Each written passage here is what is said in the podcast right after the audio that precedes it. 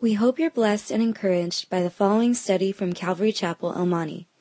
It's our simple prayer that you would grow stronger and deeper in an intimate and personal relationship with Jesus Christ. Should you have any questions, please feel free to contact us here at Calvary Chapel, El Monte. Luke chapter 13, and today we're going to go through verses 31 through 35. I read a story uh, about uh, a missionary. His name is Adoniram Judson. I guess when the wife of missionary Adoniram Judson told him that a newspaper article likened him to some of the apostles, Judson replied, I do not want to be like Paul or any mere man. I want to be like Christ. I want to follow him only, copy his teachings, drink in his spirit, and place my feet in his footprints. Oh, to be more like Christ. And I think that's so cool. I think that's probably why the Lord used his life in such a great way. You know, and today we have the opportunity of just looking at Jesus. I love it when we can just look at Jesus and see the way he is. Because look what you read here in verse 31, Luke 13. It says, On that very day, some Pharisees came, saying to him, Get out and depart from here, for Herod wants to kill you. And he said to them, Go tell that fox, Behold, I cast out demons and perform cures. Today and tomorrow and the third day I shall be perfected.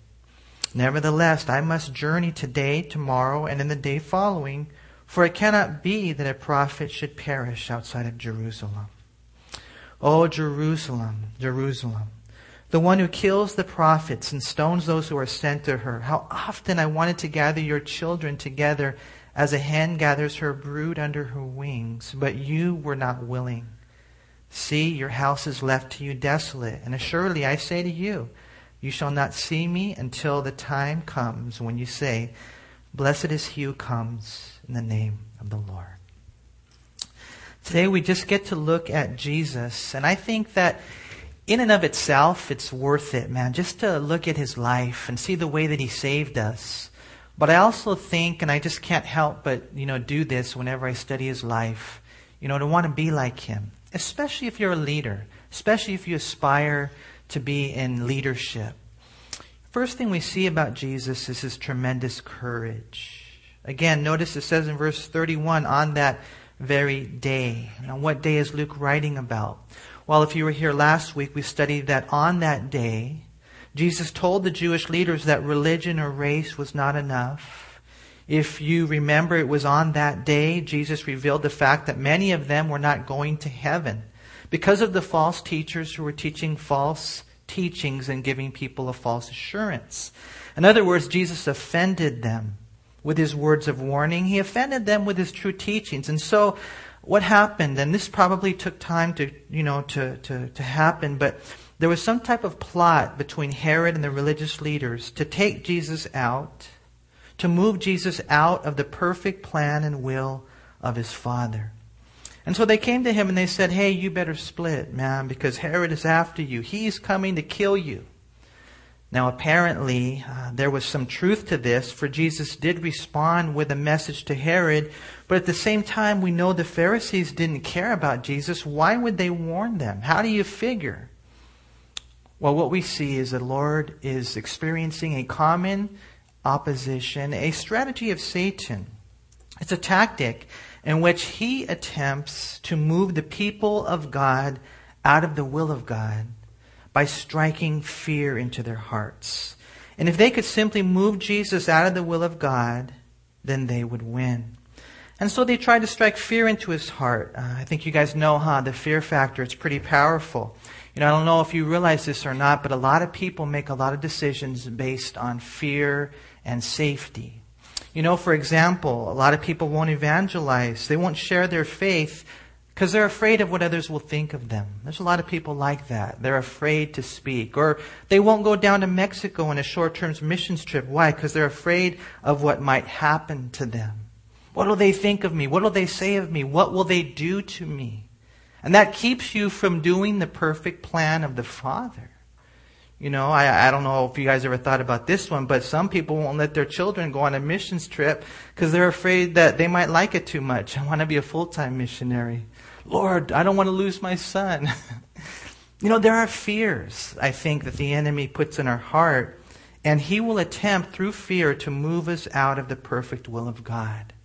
You guys remember David and Goliath? You guys remember that whole story? When Goliath came, he was a nine foot giant. And there were the armies of the Philistines, and there was the armies of Israel, and Goliath came out and he reproached the living God. But there was Saul and all the soldiers paralyzed, not doing anything.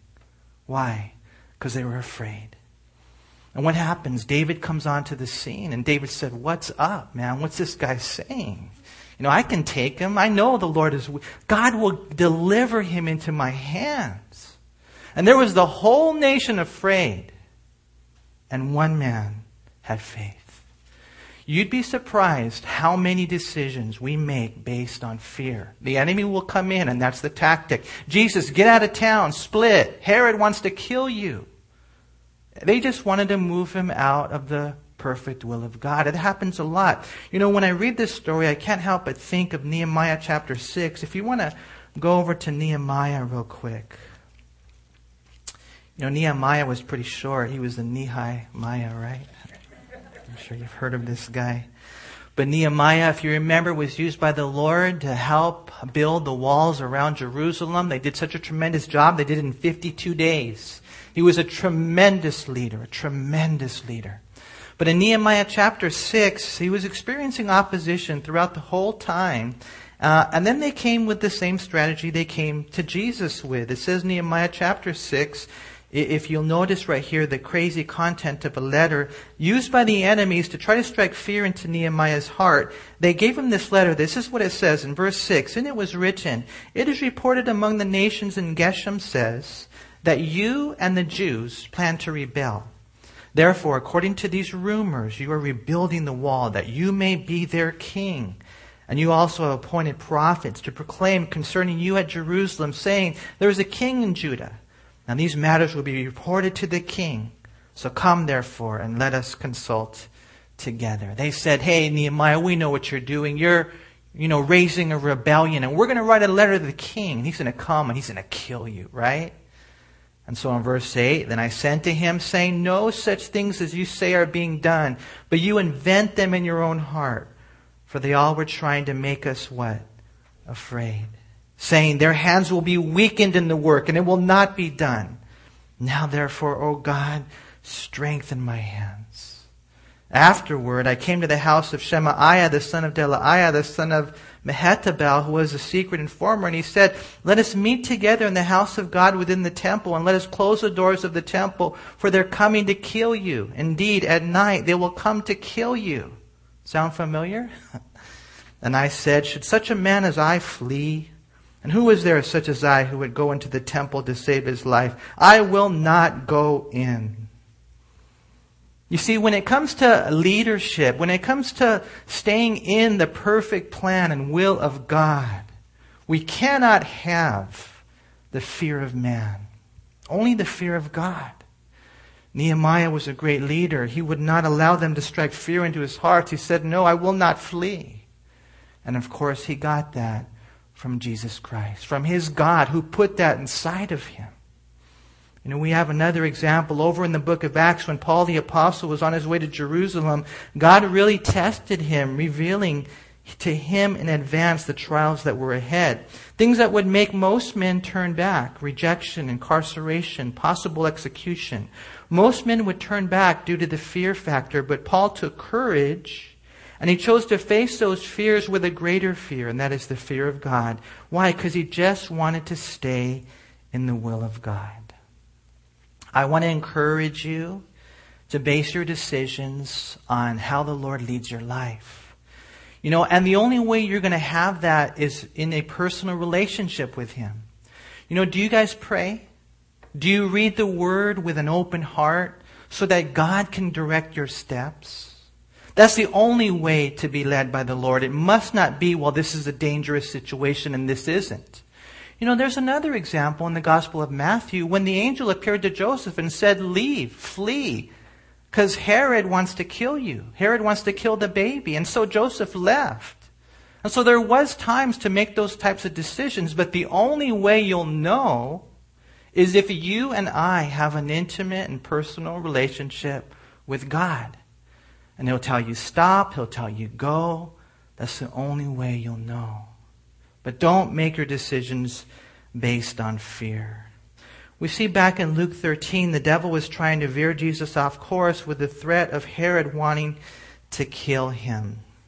You know, I know a little bit of how this feels. You know, I remember one time before I was a Christian, there was this girl that I was kind of going out with. And prior to our relationship, she had been dating a gang member that didn't want to let her go. And so one day I was at a party and my friend came up to me and he said, Manny, these guys are here to get you. And you know, this gang was known for doing some very serious damage to people, right? And so I looked around and I noticed the fact that I didn't have any backup. And so I said, I'm out of here, you know. you know, I didn't have courage that night because I didn't have any backup. Jesus had some big time backup, huh? His father. And therefore he was never afraid.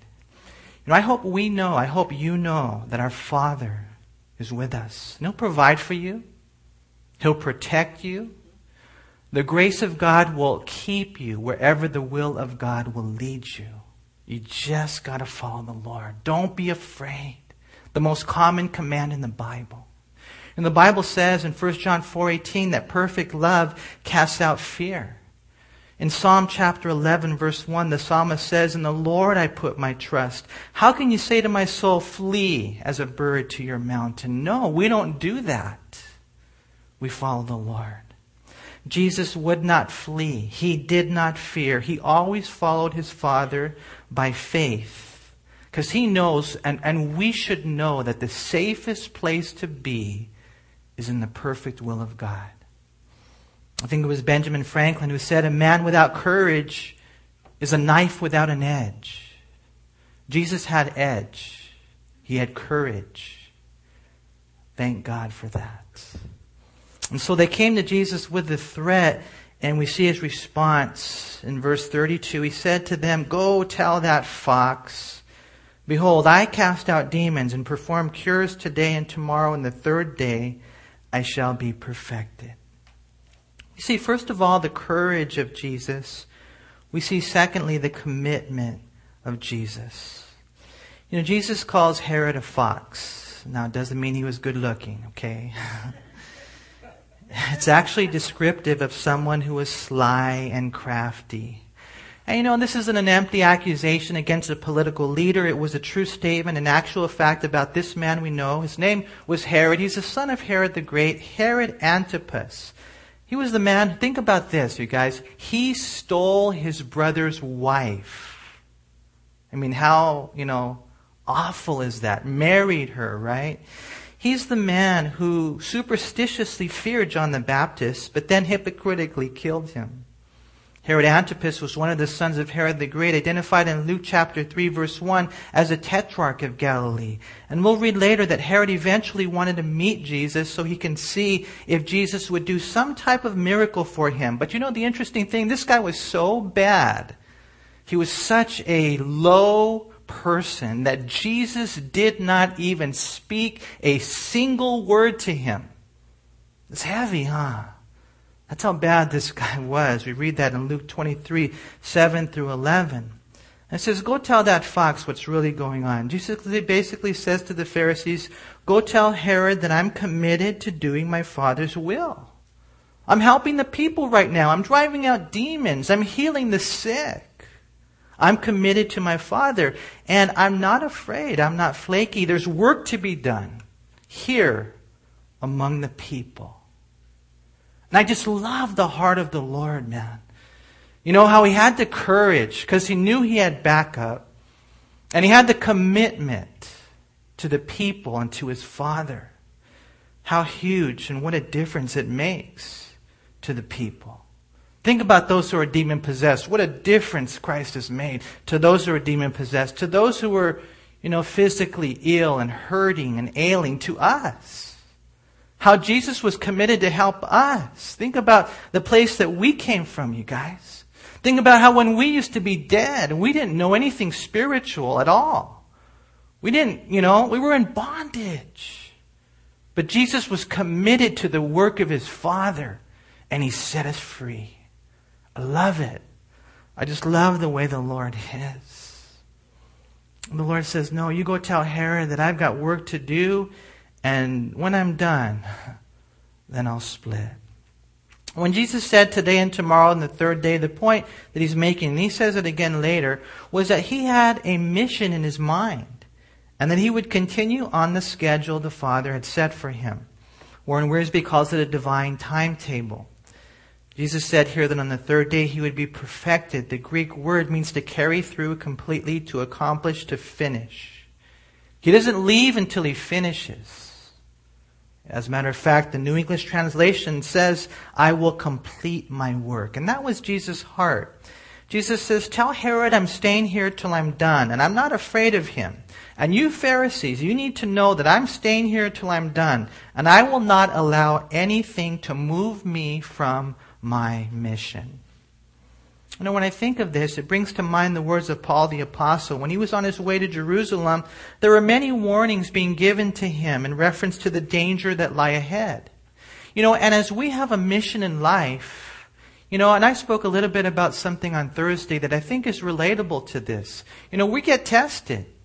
We get tested in life. How many times do we fail those tests? How many people really pass the test?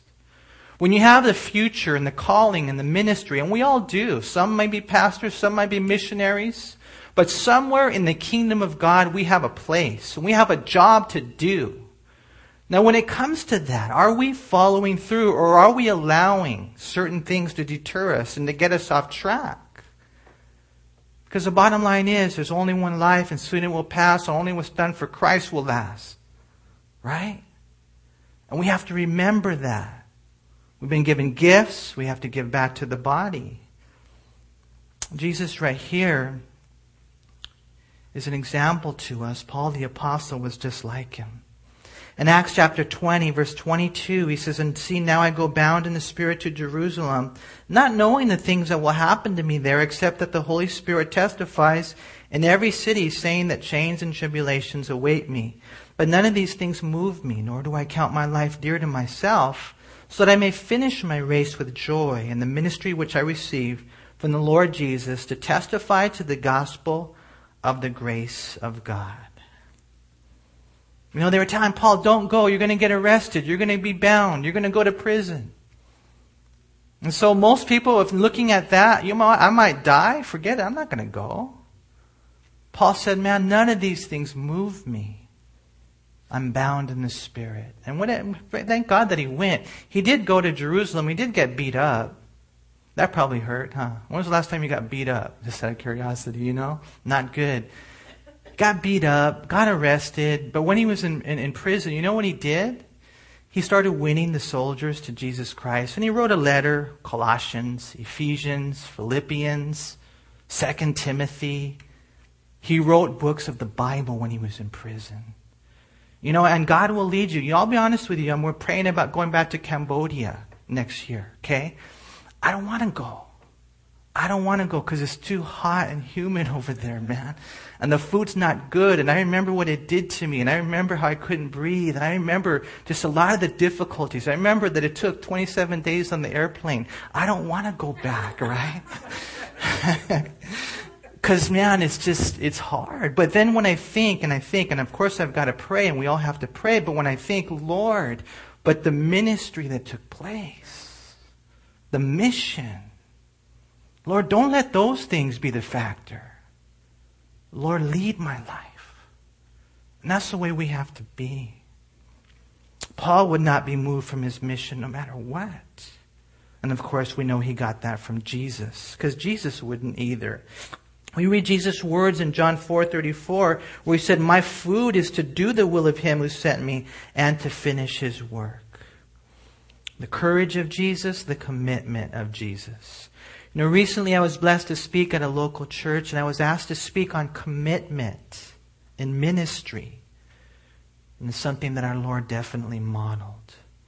We see, first of all, the courage of Jesus, the commitment of Jesus, secondly. And then thirdly, we see the cross of Jesus, Because look what it says here in verse 33 Nevertheless, I must journey today, tomorrow, and the day following, for it cannot be that a prophet should perish outside of Jerusalem. In the Father's timing, Jesus would go to Jerusalem, not to sightsee, but to save. Not for vacation, but for salvation.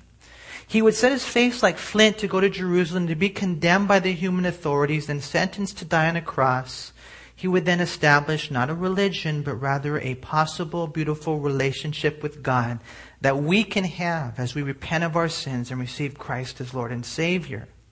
He said, I do have to go to Perea. I do need to go to Jerusalem a place known to reject God's messengers. I must eventually leave this place, but it's not because Herod wants to kill me. It's because the devil wants to kill you. And I gotta go and die. That's what's really going on. You know, in John 10:10 10, 10, it says the thief does not come except to kill and to steal and to destroy. Jesus said, I have come that they may have life and that they may have it more abundantly. Jesus said, I need to leave this place, yes, but it's not because the religious leaders want me out. It's because I want to pull people out of the fires of hell. I want to encourage you guys to look at our Lord and to see how He is. Look at His courage. Look at His commitment. His commitment to the cross. To go and to die for our sins. We need to have the same heart, you guys. And so what happened? Our Savior died on that cross for all of our sins. This is in Philippians 2 8, and being found in appearance as a man, he humbled himself and became obedient to the point of death, even the death of the cross. Aren't you glad he went to the cross? Aren't you glad he wasn't flaky? Aren't you glad he wasn't fearful? Isn't Jesus awesome? Don't you want to follow him? You know, we see that here. The Lord said, I'm going to Jerusalem. They're going to arrest me. I'm going to go and I will die. You see the courage of Jesus, the commitment of Jesus, the cross of Jesus.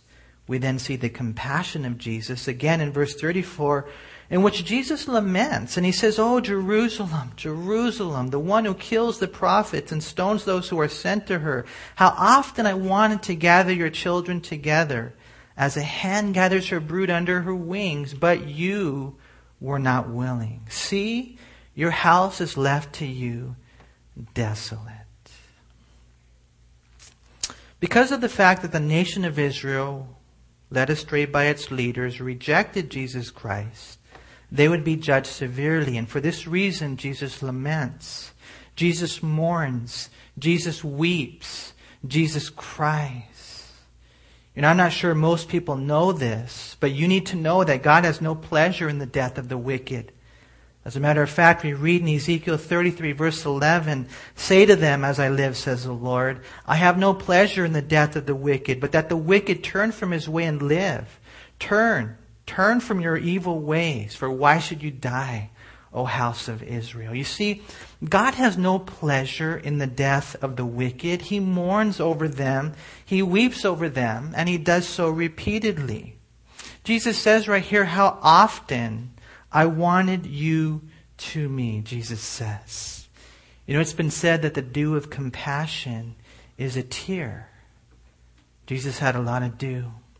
Jesus weeps over the people here in Luke chapter 13. It's interesting. I don't know if you knew this, but he does it again in Luke 19, 41 through 42. Right after he enters into Jerusalem, he then weeps again in the same way two days later after denouncing the Pharisees, when the religious leaders fully rejected him. You see, he mourns over and over and over again. He says, Jerusalem, Jerusalem, the one who kills the prophets and stones those who are sent to her. How often I wanted to gather your children together as a hen gathers her brood under her wings. A hen. Think about that. It's pretty interesting, huh? Pretty interesting picture of God. Have you ever thought of God as a hen before? well, he kind of is. There's definitely a hint of tenderness here.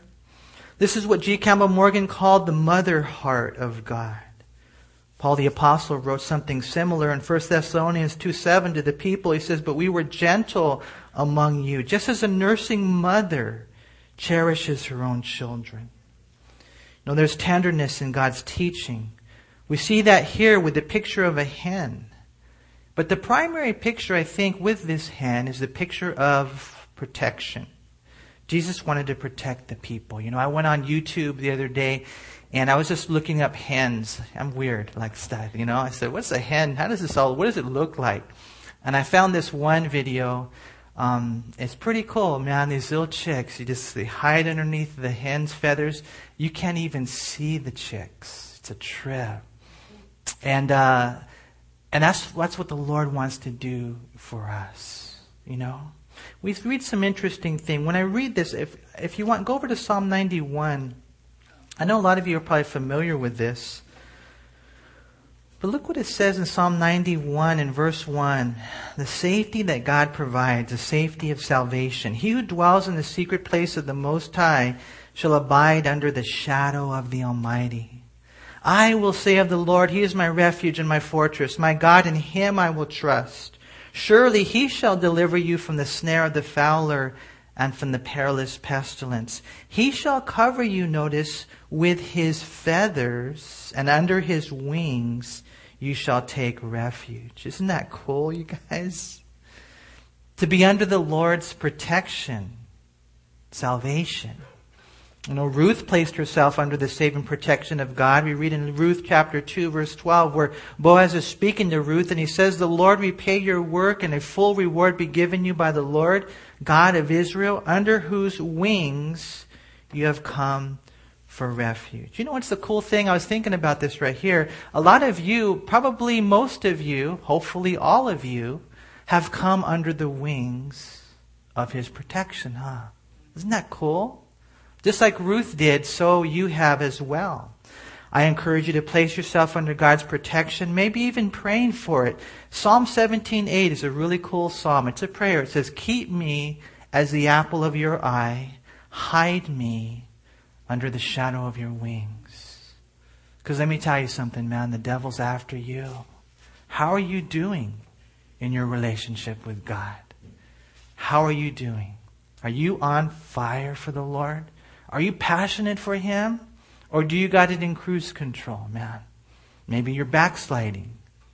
Are you, we need to be in this place where, you know, the devil does not have his way.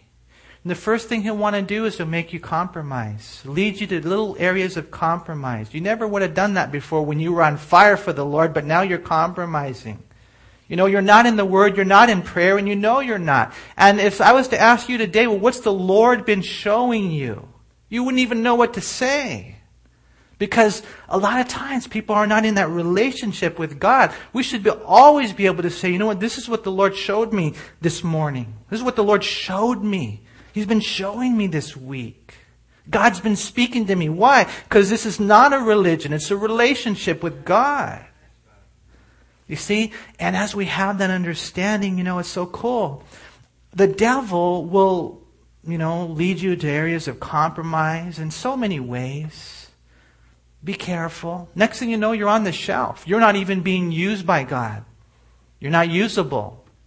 Before you know it, you know, people, they distance themselves, they backslide, they deny the Lord, they fall away. It can happen to any of us.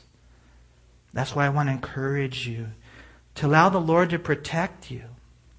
He wants to. This is what Jesus wanted to do for Israel often. But if you go back to Luke chapter 13, notice it says, Jesus said, but you were not willing. God says, hey, can I cover you? Hey, can I protect you? Hey, can I save you? Hey, can I lead you? Hey, can I bless you? A lot of times people say, no, I don't want, I don't want that. It wasn't the Lord's fault. It was, it was their fault. Has to do with salvation, has to do with sanctification. You know, this is a very difficult verse for those people who say that God chooses those who go to heaven and doesn't choose others. You know, their reason is that God's will can never be thwarted. That if God wants them saved, by golly, they're going to be saved, you know?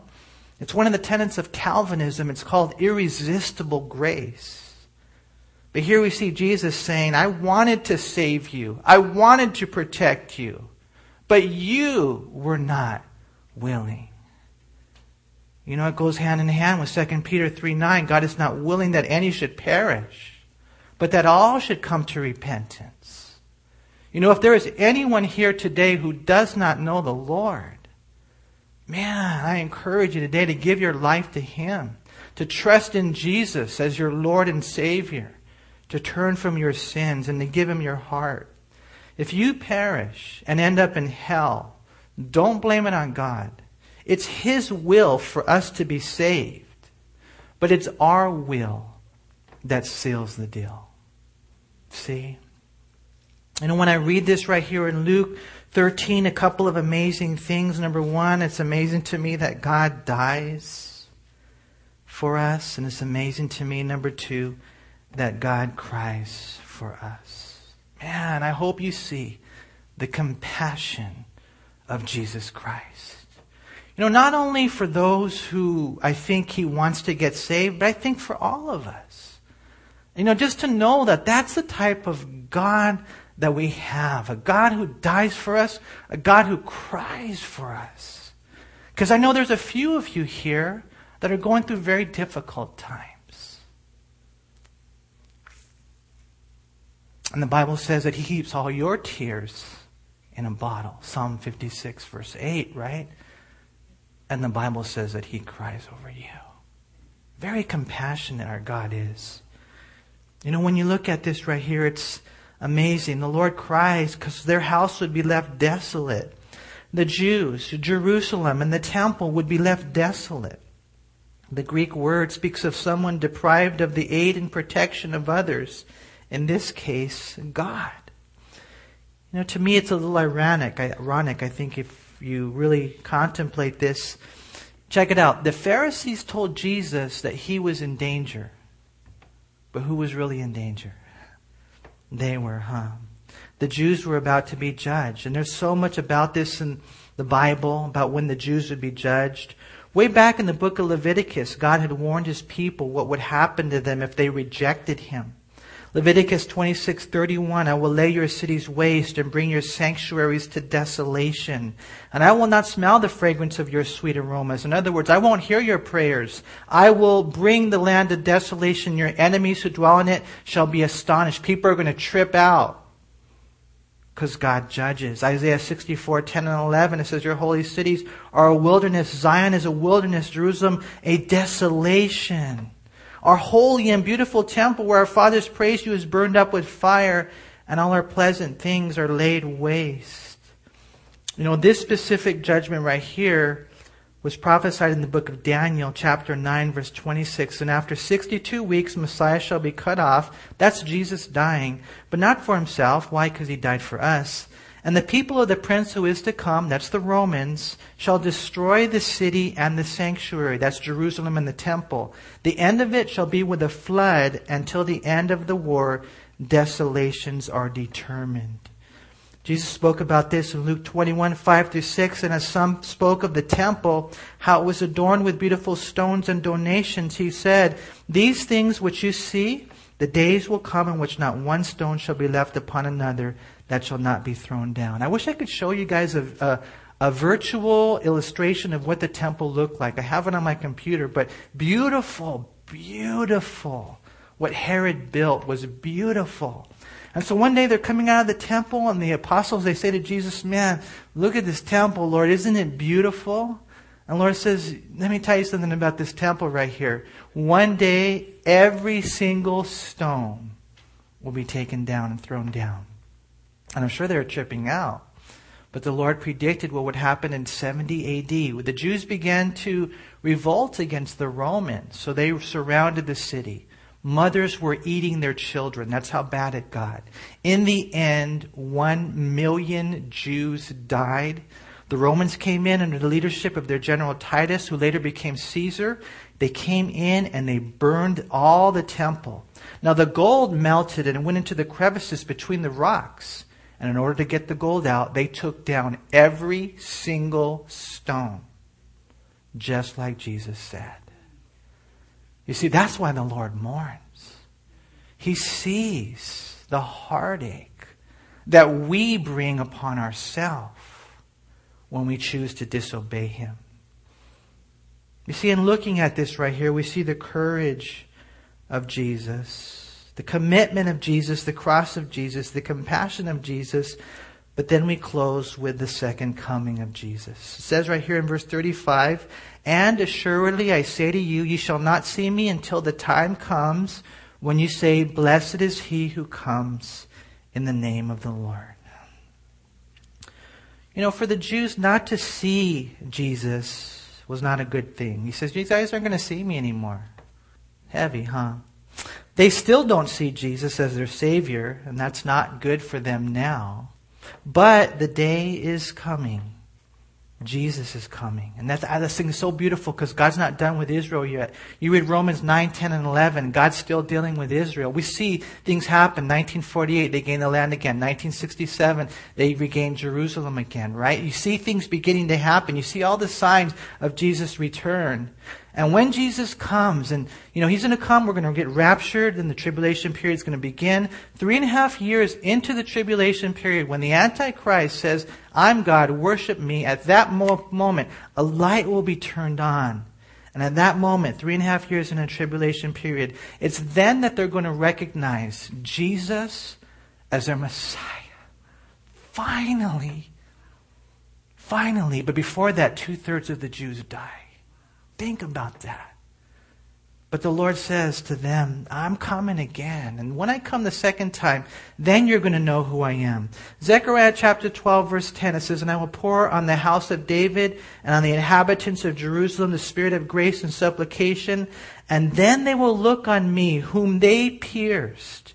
Yes, they will mourn for him as one mourns for his only son and grieve for him as one grieves for a firstborn.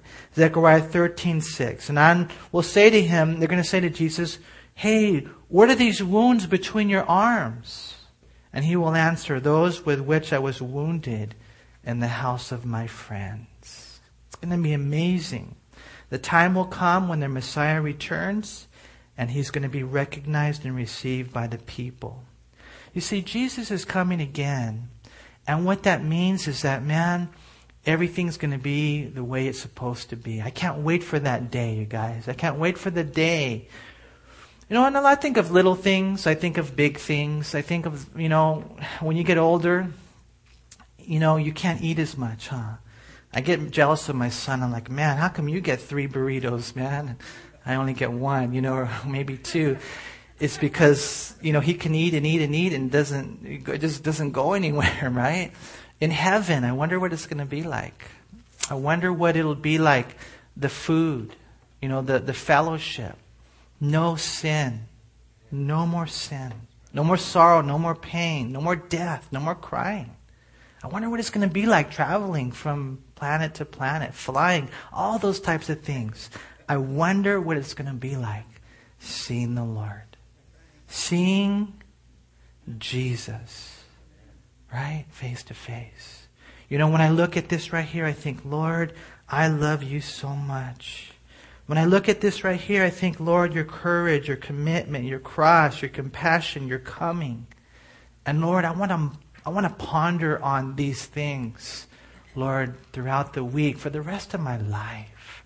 Because Jesus, I realize really that all this is about you. You guys probably heard that story. I, I, I, remember hearing a story about a man. He was a great art collector, and he had all the good, you know, works of art. I love, uh, you know, Van Gogh. Have you guys ever seen Van Gogh? His painting, beautiful, thick gobs of paint, or, or maybe Picasso or Rembrandt, right? Depending on what kind of style you like. This guy had all the great, you know, paintings, right?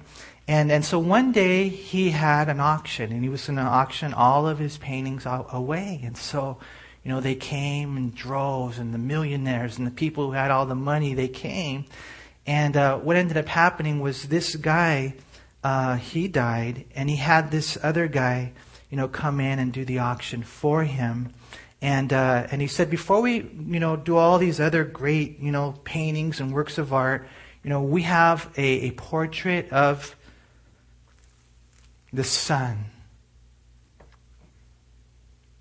the son of the of the owner, and uh, and nobody really you know knew this work of art. They didn't really know the artist, so uh, he said, "Okay, let's begin the auction. You know, who will give me?" And you know, he gives an amount or whatever it is, and, and nobody wants it. I mean, there's silence in the room. You know, and, and, and then eventually, you know, there's no response. You begin to hear people say, hey, you know, away with the son. Give me the Rembrandts. Away with the son. Give me the Picassos. Away with the son. Give me the Van Goghs. And, and the man says, I'm sorry, my instructions, the stipulations of the will are, eh, first, we have to auction off the son. So nobody wanted it. I guess to them it wasn't worth a whole lot. But then eventually, you know, the, the custodian, the janitor in the back of the room.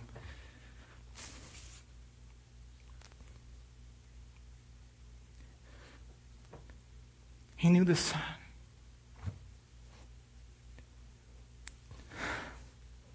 He knew him. I'll buy it. Can I buy it? I know I just work here, but, you know, can I buy it? I don't have a lot of money. Can I buy it? Yeah, sure. Yeah, how much? 20 bucks. And he buys the son. He buys the portrait of the son. And then the, the guy who auctions everything, he says, okay, we're done. And I don't know how he does it. I don't know if he hits the hammer or whatever it is, you know. He says, my instructions in the will that were this, that whoever gets the son gets everything. You guys, and that's the way it is for us. You got Jesus, and you got everything you need. And we see his example. My encouragement to you is to, to fall in love with him, to follow him. Father, we thank you so much, Lord, for your word, your grace, your love in our life. Thank you that this is not a religion. This is not a, a habit that we do on Sundays. It's a meeting with you, Lord God. It's a meeting with the people of God. And your word says where two or more are gathered in your name, that there you are in the midst of us in a special way. And so, Lord, I, I pray that we would learn and, and meditate on your courage, your commitment, your cross your compassion and your coming again. And Lord, I pray that, Lord, all of us here, Lord, would be encouraged by you today. Now, if there's anyone here who doesn't know you, who's not a Christian, that, that today would be the day that they repent of their sins and trust in Jesus Christ as Lord and Savior, because you don't want them to perish. Lord, I pray for all the Christians here today. Continue to help us not only to admire you, but to follow you, to do like you. Like we read about this missionary, Adoniram Judson. Uh, he wanted to be like Jesus. And so help us, Lord, I pray today, to know that we're accepted in the beloved and we're challenged by the beloved. We thank you. We pray today in Jesus' name. Amen. We hope you were encouraged by this study. If you have any questions, please call us at Calvary Chapel El Monte at air code 626 454 3414. Remember that Jesus loves you.